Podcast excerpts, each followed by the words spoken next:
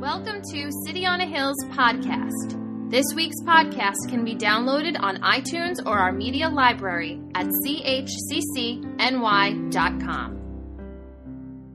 Let me add my welcome to what's already been said. Uh, thank you, uh, Pastor James. A special word of thanks to him. Uh, I had to be out of town was my own fault. I didn't plan well. I didn't write it down that I was, in fact, going to miss Sunday. So he gets kind of an emergency call two weeks ago. Hey, man, need somebody to fill, fill the pulpit. And I'm in the middle of a series, so I need you to preach on this exact topic. And uh, your man, James Lecce, he comes through in the clutch. And uh, yeah, so he was like, I got it. Yep. So uh, James did a great job uh, preaching at my church last Sunday night. So thanks for that and uh, our folks were blessed. So, City on a Hill is a blessing to New Hope in Queens, and it's great to know that uh, we have folks in Long Island that have got our back, and Queens, uh, we've got your back. That there are Christians all over this place that are supporting one another and working together for the common good. It's good to be a partner with you. The last time I was here was my favorite holiday, Valentine, no, President's Day Eve. President's Day Eve. And uh, Valentine's Day seems like a long time ago, but I began a little two part mini series on the book of Second Timothy, and I called it Unashamed. And I told you then, if you were there weeks ago, that I wouldn't forget, I would come back and finish up that second half of Second Timothy on the topic of unashamed. So if you have your Bibles, open them up to Paul's letter to Timothy, the second letter. It's called Second Timothy. It's toward the very back of your Bible. I'll also have some verses up here on the screen for you. You can follow along that way. You can turn on your electronic device, depending on how many lumens you have, and you'll be able to see Second Timothy there, but somehow get there. And just so that everybody's on the same page, Second Timothy, First and Second Timothy, are letters from a man named Paul to his young protege, Timothy. Paul was a church planter. His job was to build up churches. His ministry was to get churches started. Then he would go on and plant other churches, other ministries. We won't take time to go into all the history of Paul, how he was formerly Saul, a Pharisee whose job was to persecute the church. He thought these Christians were this sort of cult that was going to take Judaism the wrong direction. So he wanted to stamp them out until he met the risen Lord Jesus. And when Jesus himself, the resurrected Jesus, was there in front of him, he realized, oh man, I've been doing this wrong. These people are in fact following the risen Lord. And so Paul, uh, blinded by this great revelation, there's an irony there. The minute Paul could finally see, he was struck blind. And then uh, whole life radically changes. Saul becomes Paul is persecuted by the Roman emperor, empire because everywhere he goes there's these riots. He's disturbing the peace. He gets caught sort of in the gears of Roman government, and sure enough, eventually is shipped all the way to Rome to rot in this prison. The way the trials worked, they had this sort of preliminary trial, sort of a preliminary hearing and arraignment where Paul would be brought forth, the charges would be, uh, would be laid out. And Paul, if you were here in Valentine's Day, I talked about this on February 14th, but Paul basically sees this moment, and this is the moment when your character witnesses would come and stand next to you. This is the moment where they say, Look, here's the charges, here's what you're up against. Now, who will come and speak for Paul's defense? Crickets. Paul's like, come on, nobody? Nobody? And just when he needed those friends, they weren't there. And so, you know, uh, uh, uh someone would come, hopefully, and say, well, you know, Paul's, you should have clemency because he's not that bad a guy. I can speak for him. You know, he's a Roman citizen for one thing. And, you know, kind of going, nobody. But he says the Lord stood by him in that moment. So he's thrown into, I mean, guilty. He's thrown into this prison, sort of awaiting uh, really sentencing. The next thing that's going to happen in Paul's life, he's in Nero's dungeon. History tells us there would have been a little hole in the ceiling for light and air. But other than that, a, a dirt floor, stifling hot in the summer, bitterly cold in the winter. The next person who comes through that door is going to be the executioner. The next time he's free. The next time he's able to walk around is going to be on the walk to his beheading. Now, Paul would have been beheaded instead of crucified or fed to the lions. Because he was a Roman citizen, at least they wouldn't do this torture. They would uh, have a swift beheading. But nonetheless, it's a letter from a pastor on death row. Remember, he's here in prison for doing nothing wrong. In fact, he did something right. He's preaching the gospel. He's trying to help the people. He's trying to preach the good news. And for this, he's thrown into this dungeon. So here we have a guy on death row. It's intensely personal. He's writing to his young protege, Timothy, who is who is way too timid. He has this sort of milk toast immune system that can't fight off any kind of disease. He's a sickly kid. He doesn't know what he's doing. And he's about to hand off his life's work to this guy. He's languishing in a mud floor dungeon. He's hated by his enemies. And in the midst of all that, what strikes me is what's missing in 2 Timothy. It's not what's in this book that gets me when I read it, it's what's missing. And what's missing is the whining. Like, where's the self pity? You realize if this had been my situation, I'm in a dungeon about to be beheaded for something I didn't do. My life's work is being jeopardized, and I'm about to have to hand off my life's work to someone who's not prepared. I may see all of my work go up in flames for nothing. For what? For doing what's right? This wouldn't be Second Timothy. This would be Second Lamentations. I would be all about crying and you would see self pity and it'd be, God, this isn't fair. And why? Why is this happening? It'd be chapter after chapter of what is the deal? What's going on? With Timothy, there's none of that. I mean, I mean, with Paul's letter to Timothy, there's none of that. So the sermon today is how do you get that? How do you get that? How do you get that perfect peace? You may not be languishing in a Roman dungeon, but I don't know where you work. It could be that it very much feels that way. It could be that, when I say, hey, Paul had perfect peace in the midst of all this chaos, you may be saying, yeah, I, I would really like that. Really like that. Because your thing may not be a, uh, uh, uh, an actual imprisonment, but you may have enemies. You may, there may be haters. There may be this sense that you're, you're tempted to feel uh, ashamed when you should feel bold and unashamed of the gospel. At work, people begin talking about politics, you know, and nobody wants to talk about that, but at least it's an election season. People will kind of jump in. But then it comes to religion and, ooh, right? Nobody wants to touch that. It's like, wait, wait don't you go to church? Aren't you? No, no, no. I, you're, you're, one of, you're, you're, like, are you? A, you're one of those born agains, right? And in that moment, you're supposed to stand up and be bold and maybe use that as an opportunity to preach. Instead, we, we shrink back we feel bad. We know we're not supposed to. How do you have this kind of boldness? How do you have this kind of peace in the midst of all that chaos? And not only that, when it comes to others, I mean, we'll read in here, like, where's the bitterness? Usually, when we're wrong, there's just a little bit of bitterness, right? And none of that. No self pity, no justification, no blaming of others. I mean, when he talks about these enemies that did him wrong, he's like, well, you know, the Lord will deal with him. I'd be like, yo, I'm praying for him. I'm praying the Lord smites him with a lightning bolt from on high, right? He's got none of that. I'm thinking it's not fair. There, you know, how do you get that kind of peace? You know, he says Alexander the coppersmith, even names a guy. Alexander the coppersmith did me great harm. And Paul never complains about anything. So you know when this guy did something, he must have done something bad. And he just says, The Lord will repay him according to his deeds. That's not what you and I say. What we write is Alexander the coppersmith did great harm. Timothy, get your boys. Round up a posse, and we'll show Alexander the coppersmith. No. How do you get that perfect peace? And the answer, obviously, we're in church, so the answer is God. but we got to be a little more specific. How do you have that kind of peace? Does this do anything for you? Uh, the Hebrew word is shalom. Now, the definition of shalom is simple nothing missing, nothing broken, perfect peace. Couldn't you use some shalom in your life? Don't you need that peace? How do you get it? And today I got a really it's a four point sermon and if you're a note taker you're going to love that because there's four actual points you can write them down and you can have like sub points and you can make a spreadsheet you're going to love it right for all my right brain thinkers for my left brain once upon a time. But for the rest of us, right? These four points. And here's the deal. Here's the deal. Four, there are four steps to this perfect peace. And here's the problem three of them you can do.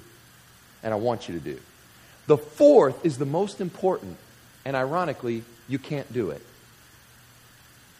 So let me say it again. There are going to be these four points, okay? The first three are somewhat common sense. That Paul does them. They're all right here in the scripture. They're an example to follow, and I want you to do it okay, to get this perfect peace. But interestingly, The fourth one's the most important step, and it's the one that you can't do. So leave space for these three, I mean, the first three, and then the fourth one, just put a little star, I golden egg or something, I don't know, and be like, this one sounds mysterious. Okay, right? There we go. You with me? Everybody got the map? All right, then let's jump in. 2 Timothy chapter 4, verse 6. Here is the, some of the last words of the last letter written by Paul, a guy who wrote so much of the New Testament. Here it is, and you see this sort of legacy language. For I, he knows, I'm already being poured out as a drink offering, he says, and the time of my departure has come. What does he mean? It means I'm at the end of my life. I have fought the good fight. I have finished the race. I have kept the faith. Henceforth, there's laid up for me the crown of righteousness, which the Lord, the righteous judge, because, see, he's been standing in front of all these crooked judges, and he can't seem to get any justice on this earth, but he knows one day there will be justice. And the righteous judge will award to me on that day. And not only to me, it's not that I'm Paul and I'm some super saint. No, to all who've loved his appearing. You see this language that he's, he's at the end, he's ready to make this handoff. And now his request steps to this perfect peace. He says, Do your best to come to me soon. He wants them to come before winter. Why? The shipping lanes in the Adriatic Sea would close down every November. And if he missed that November cutoff, he would have to wait three or four months until the spring, until the thaw to come. And so he says, Come to me soon. He says that Demas, and he, and he names some people, there's nobody here with me. Demas, in love with this present world, has deserted me and gone to Thessalonica. Now we read about Demas in some other parts of Scripture. Basically, he got some other priorities, and so he deserted Paul. The others that he mentions are not necessarily, I mean, they're on official godly business. They're just not there with Paul. And so he misses his uh, companions. So he says, Crescens has gone to Galatia. Crescens is funny. We have no idea who Crescens is. He's only mentioned once in the New Testament, right there. That's it. That's all you get of Crescens. Crescens is sort of a cameo appearance in the Bible. It'd be great. I'm Crescens. I'm here. Like gone forever. We never see him again. Crescens, the biblical ninja, is gone. We don't know him, but he's in Galatia and Titus to Dalmatia. Now he says, Luke alone is with me. So finally, the beloved Onesiphorus found Paul, which was a friend, and Luke eventually found him, but none of them were there for the initial defense. So Luke, the author of Luke and Acts, he wrote two volumes, Luke and Acts, uh, the, the old beloved physician, Dr. Luke, is some commentators think that Luke actually wrote 2 Timothy. Paul just spoke it as the Holy Spirit gave him inspiration. We don't know, but he says, Get Mark. So Luke's with me, and I want you to come, Timothy. Get Mark and bring him with you, for he's very useful to me for ministry. Tychicus, I've left in Ephesus, so don't worry. I'll, your pulpit will be covered. I've left somebody there, but I want you to come, Timothy, and join us. And uh, also, let, us just go back one second to this get Mark and bring him with you. Look, this is not a sermon about Mark, but if it were, it's interesting that uh, John Mark and Paul, just to give you a little background, you may not know, uh, they had beef. Uh, John Mark, uh, turns out, uh, deserted Paul when he needed him on an earlier missionary trip. And so Paul says Mark's a quitter. And there's this scene in the book of Acts where Mark's like, Hey, I'm ready to go on another mission trip. And Paul says, You can go with somebody else, but you're not going with me. I got no space on my mission trip for a quitter, for someone who shirks their responsibility. And Barnabas is like, I'll take him. And Saul's like, you can have Barney. I mean, I mean, I mean, you can have Mark, Barnabas. I'm taking Silas. They have this sort of fantasy football draft of missionaries. And they're like, I got Silas in the first round, and I'll give you two second choices for Mark, but I'm not taking him, right? And so his value is going low. They're trying to, so, so, so Barnabas sees a buy low opportunity. The point is, they have this whole thing, and Mark and him are like, never again. And so here we see, it's kind of cool. We see a little bit of redemption. We have no idea what happened other than redemption. And for some of you in this room, you may have felt like I, I, wasn't very useful to the Lord at some point in my life. But here, take hope. We see Mark, who's now, of all the people Paul could ask for, he says, Get Mark. And he adds, He's useful to me. He went from useless to useful. He went from being a, a, a fruitless to fruitful. From a shirker to a worker. Took me all week to think of that one, man.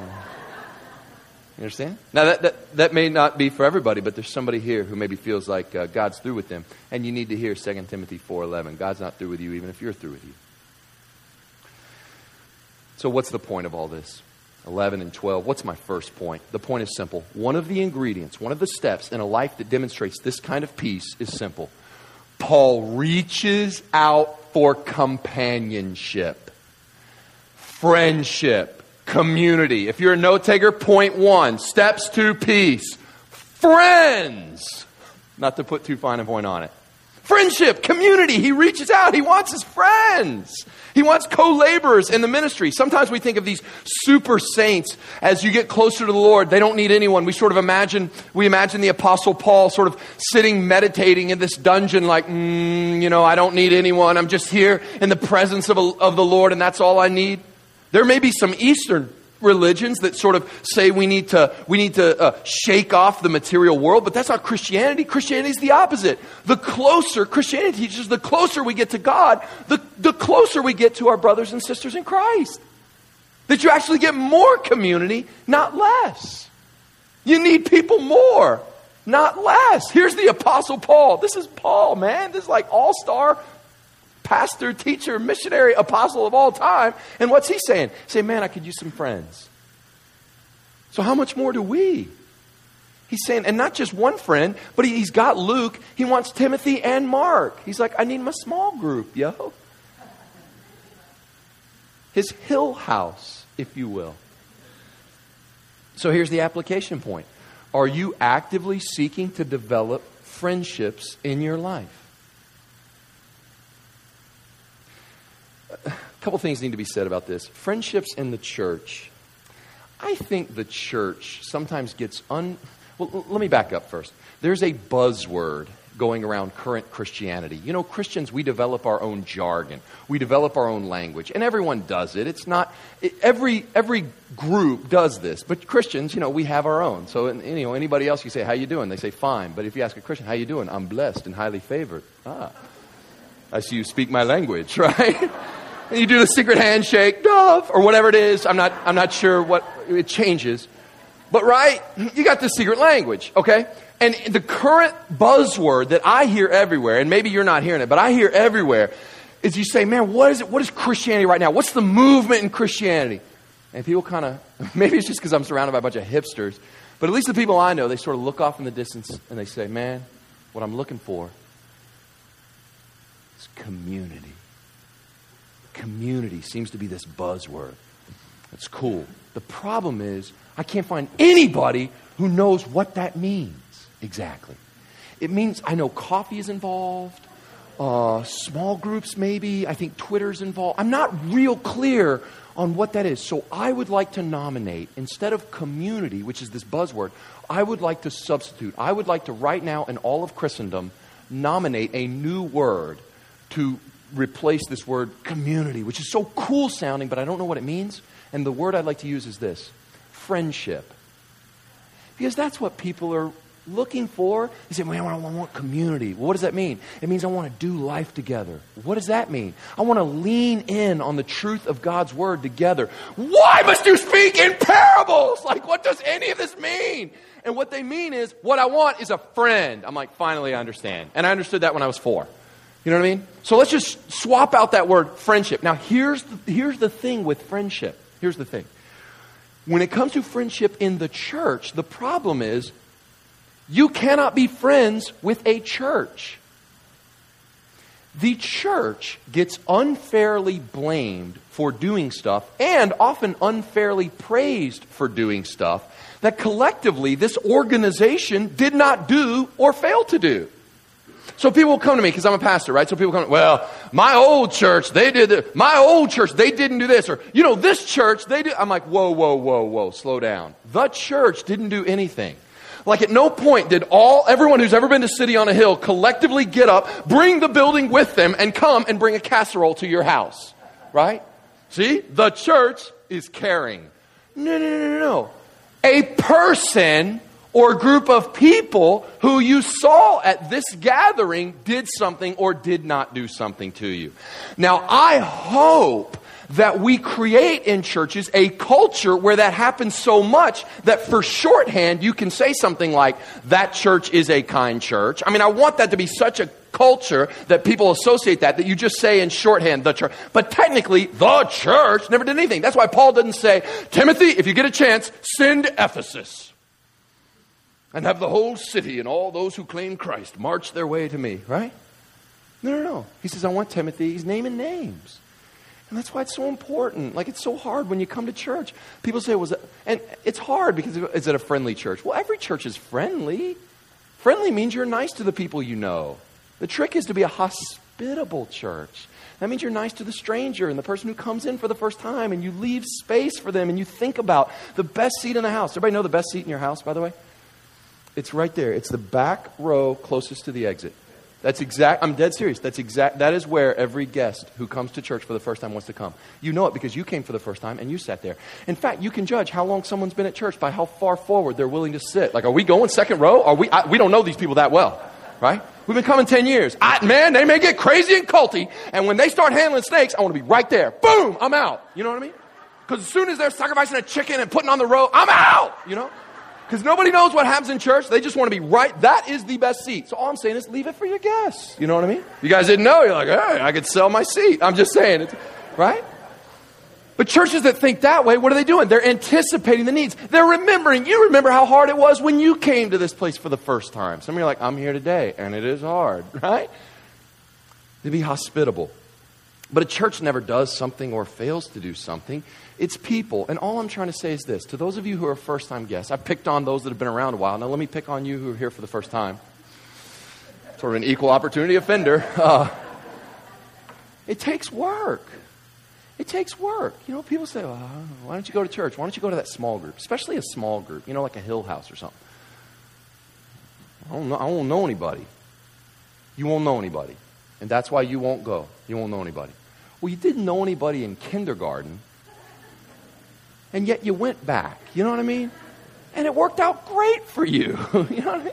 It takes time. It's not easy. And everybody says, well, that church wasn't friendly or that church. You know, I've had, I've had instances in my church. I know this happened because I could see it and I couldn't get to them in time. But a first time guest sat down next to another first time guest, and both of them were looking at the other thinking that they'd been there for 20 years, right? And they both leave going, well, that place wasn't very friendly. I'm like, look, I can't like label people. I'm normal. Talk to me. I'm new. Forget me, right? You just, the fact is, it takes time to plug in. So uh, I would put it this way. I'll give you a simple way and a very like complex way. Uh, the simple way, my kids, I have three children and they're becoming school age. And when we send our kids off to school, we use this little nursery rhyme. And I don't think you outgrow it, so I want to give it to you. When it comes to reaching out for community, when it comes to friends, this is what we teach our kids. As they're going off to school, it's, a, it's two little couplets. We say this. I went out to find a friend, but there were none to be found. I went out to be a friend, and friends were all around. Now, if you are, right, right, if that is too smarmy, if that is too saccharine sweet for you, then, then do it this way. Do it this way. This is a Tim Keller quote. Everyone talks about how they want community, but mention accountability or commitment and they run the other way. I like my way better. It's a nursery rhyme, okay? But his is 140 characters or less, so that works too. The, the, everybody understand? It takes work. When you say, I want community, you're not imagining, why do you want community? Quick, give me a reason. Five, four, three, two, one. Uh, uh, uh. Nobody says, because I want to pour into others. And when it's like nine o'clock and I'm already about to fall asleep and they call me, I want to go babysit their kids because they're having an emergency.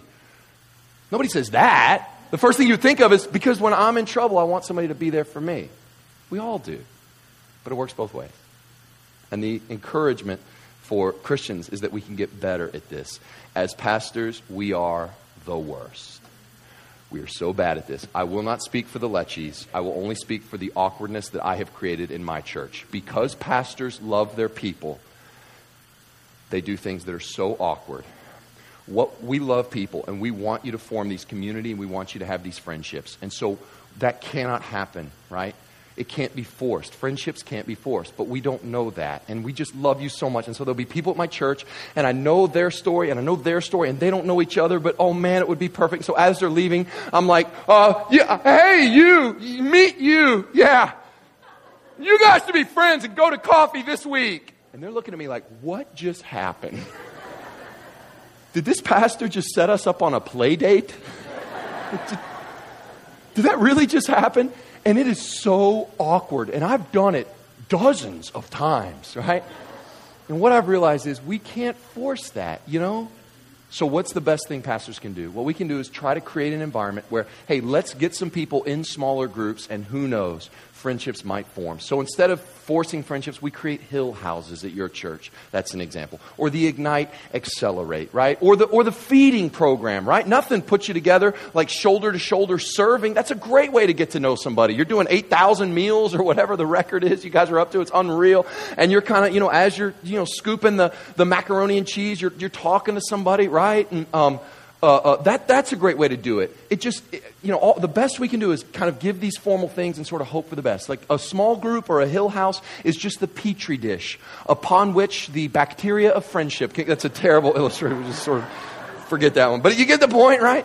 The hill house is the egg, is the nest upon which the eggs of friendship, it's even worse. This is derailing. You get the point though, right? Uh, small groups, I can't promise you a best friend, soaking prayer, these things.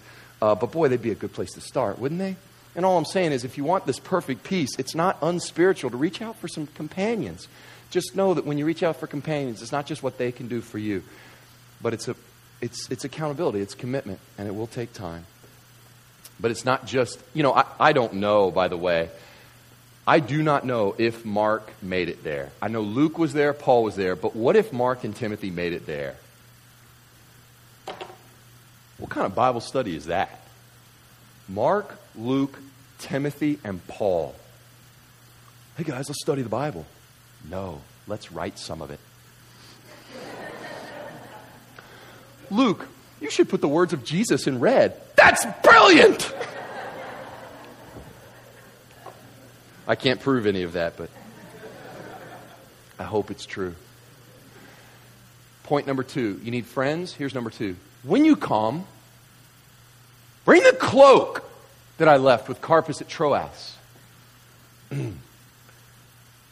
point, point number one, you need community, you need friends. Uh, point number two, Paul's saying not just friends, but for the record, I'm freezing.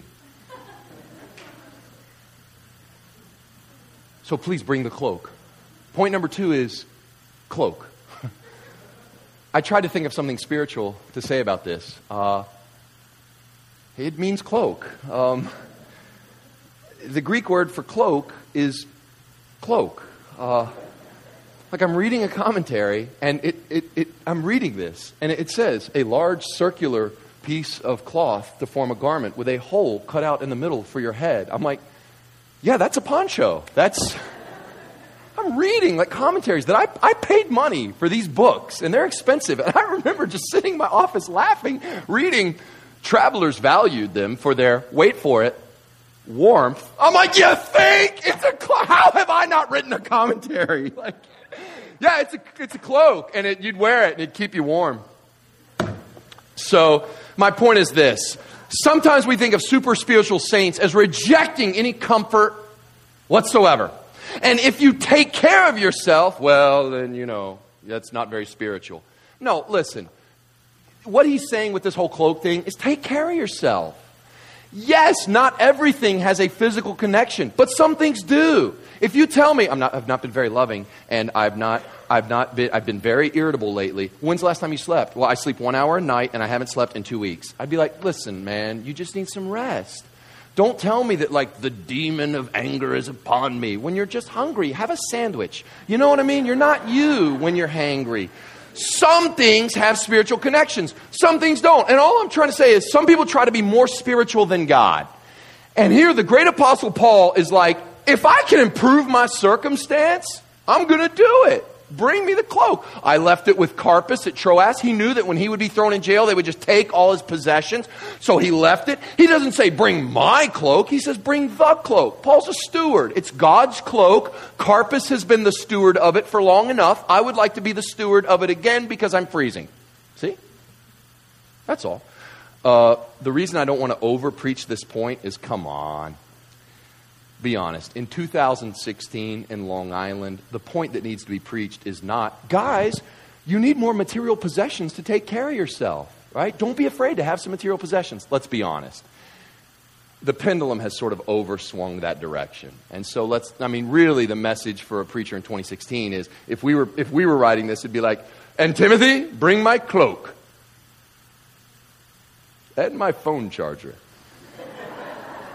and my iPad and a microwave and a small fridge. And like, come on, right?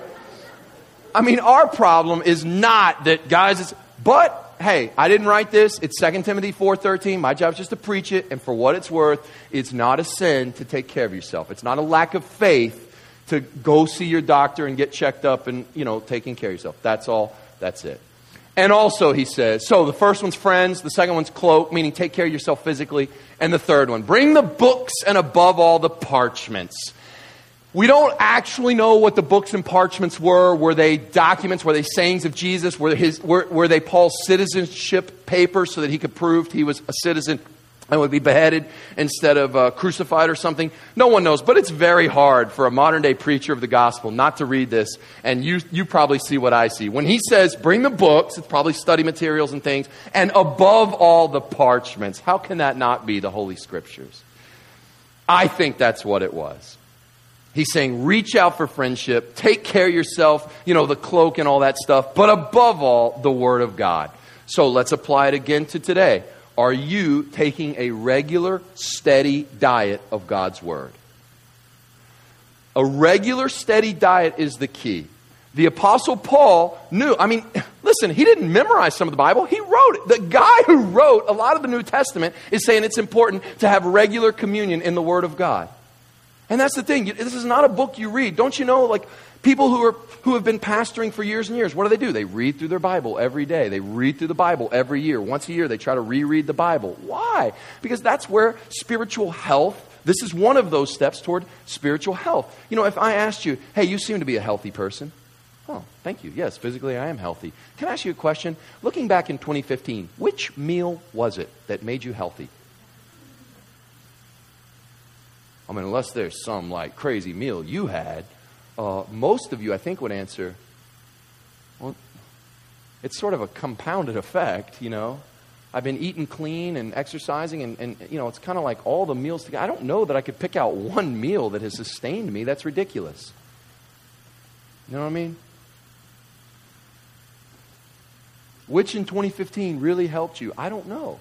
I mean, maybe there was. Maybe there was one verse that really did it. But that's the problem. You don't really know.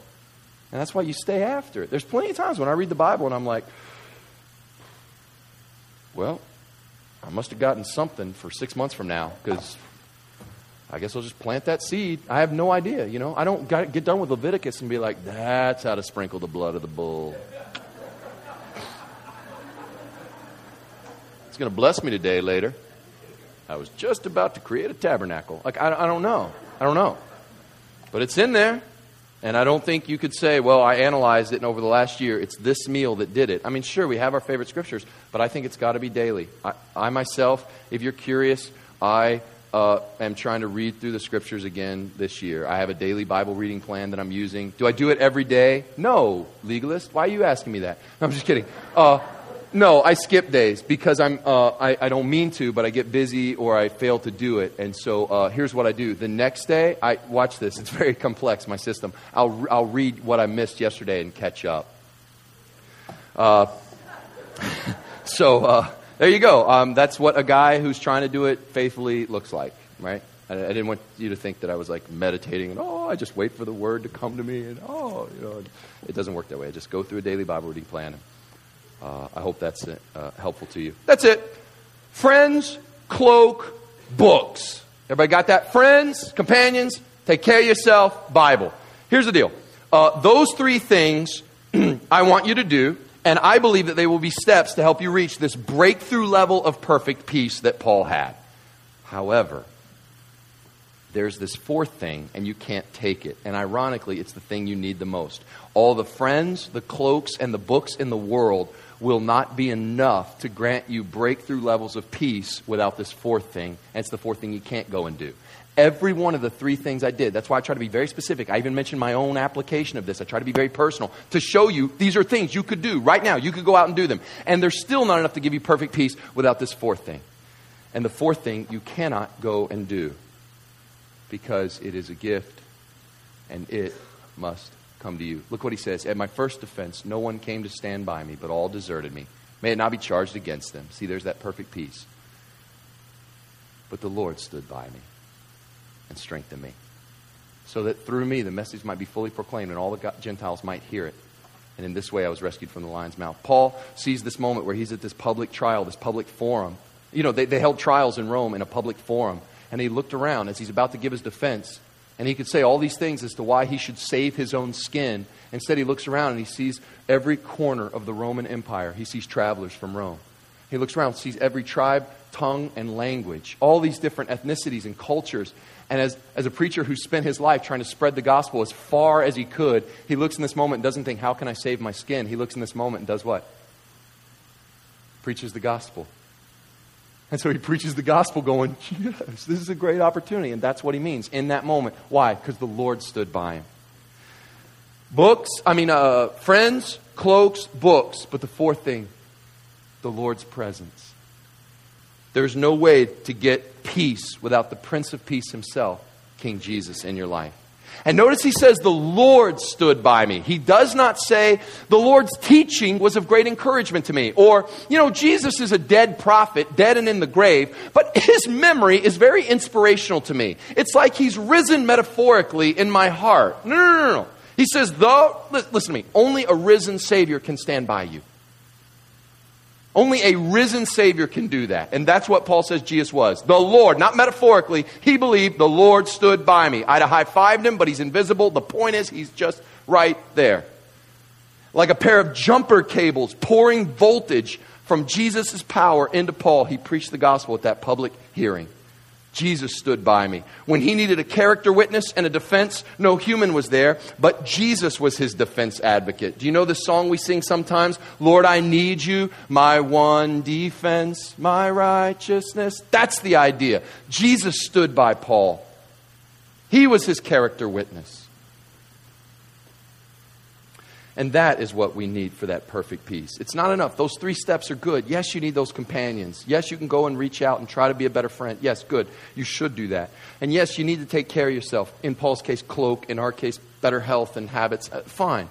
And yes, we need books. Yes, daily scripture and reading. And if you miss a day, you know, move on. It's, but without the Lord standing by us, what hope do we have to have that perfect peace? Now, in closing, have you ever considered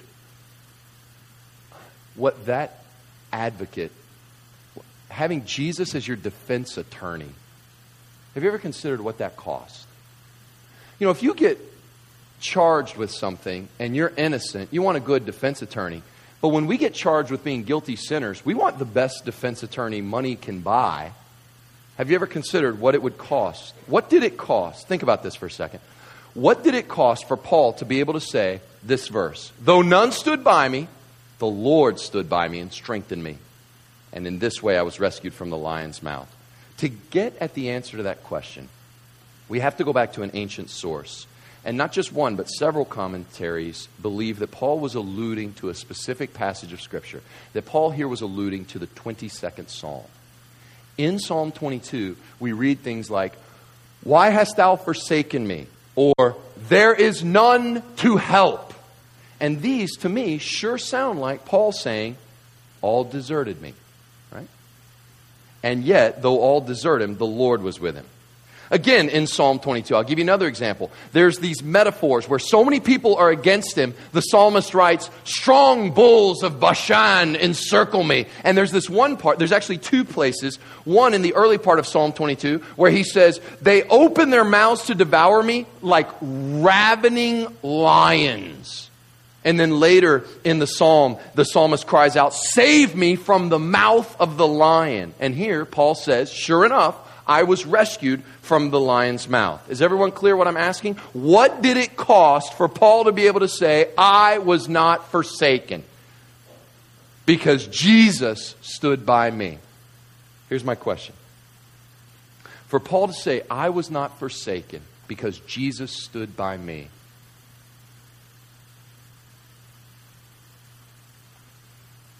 Who stood by Jesus?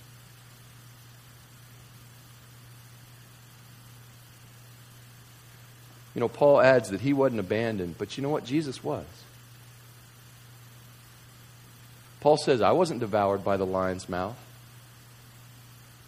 But when it came to the lion of Rome, Paul wasn't crushed, but Jesus was.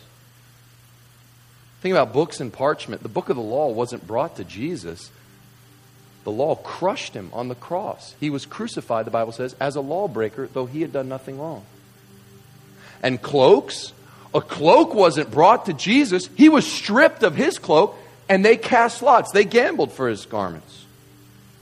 Crucified naked. And where was his companions? When Jesus needed them most, they were gone. Who stood by Jesus when he cried out, My God, my God, why hast thou forsaken me? His only answer was not like Paul's, Jesus was there for me. His answer was heaven's silence. Paul's defense and ours was expensive. It was purchased at infinite cost to Jesus. I wrote this down because I wanted to deliver it correctly.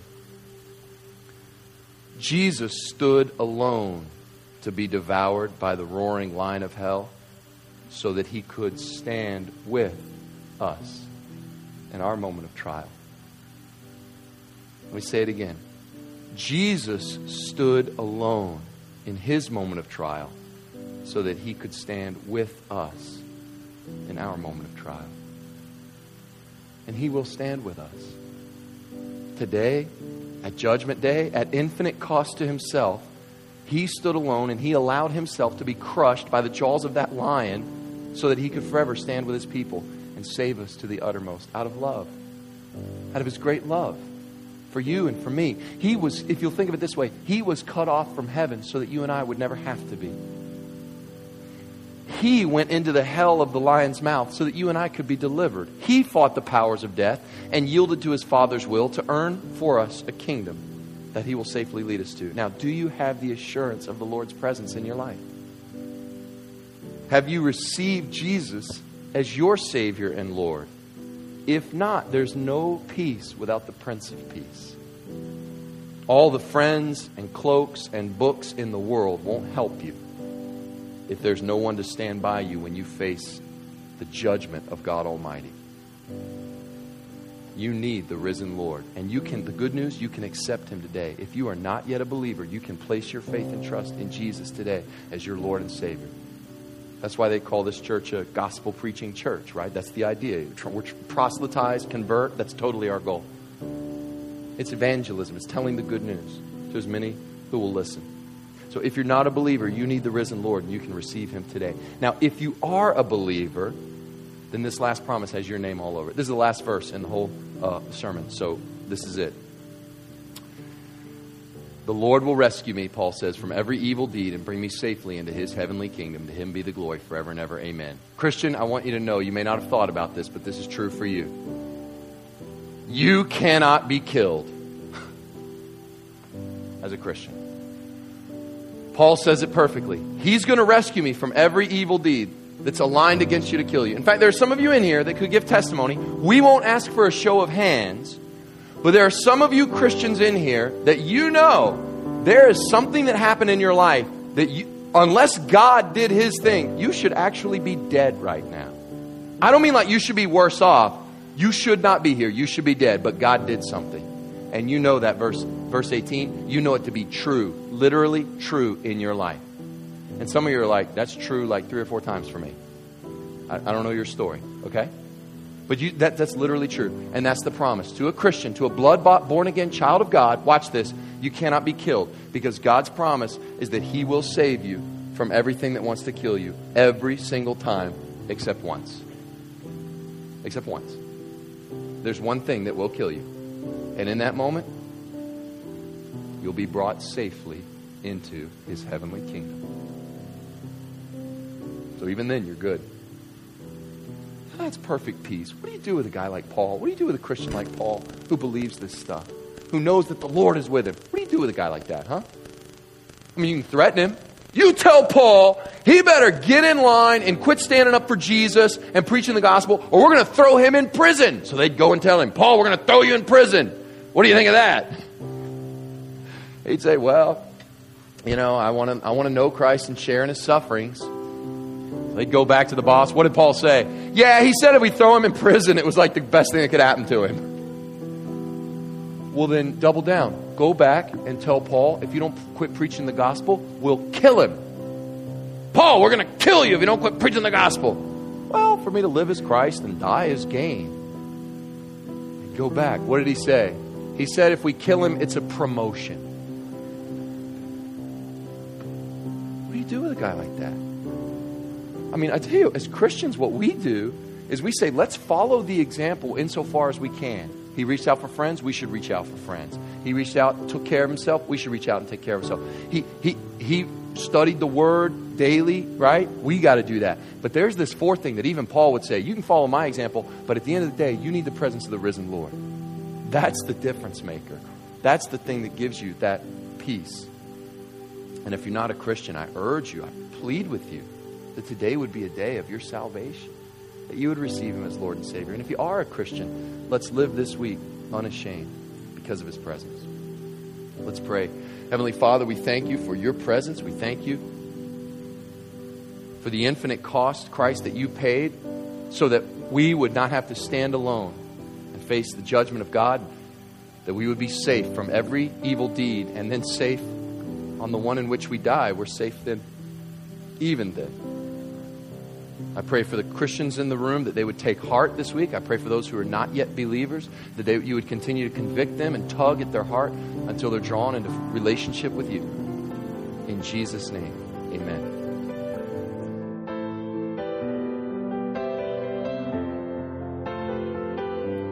Thanks for listening to City on a Hill's podcast. For more resources, visit us at chccny.com.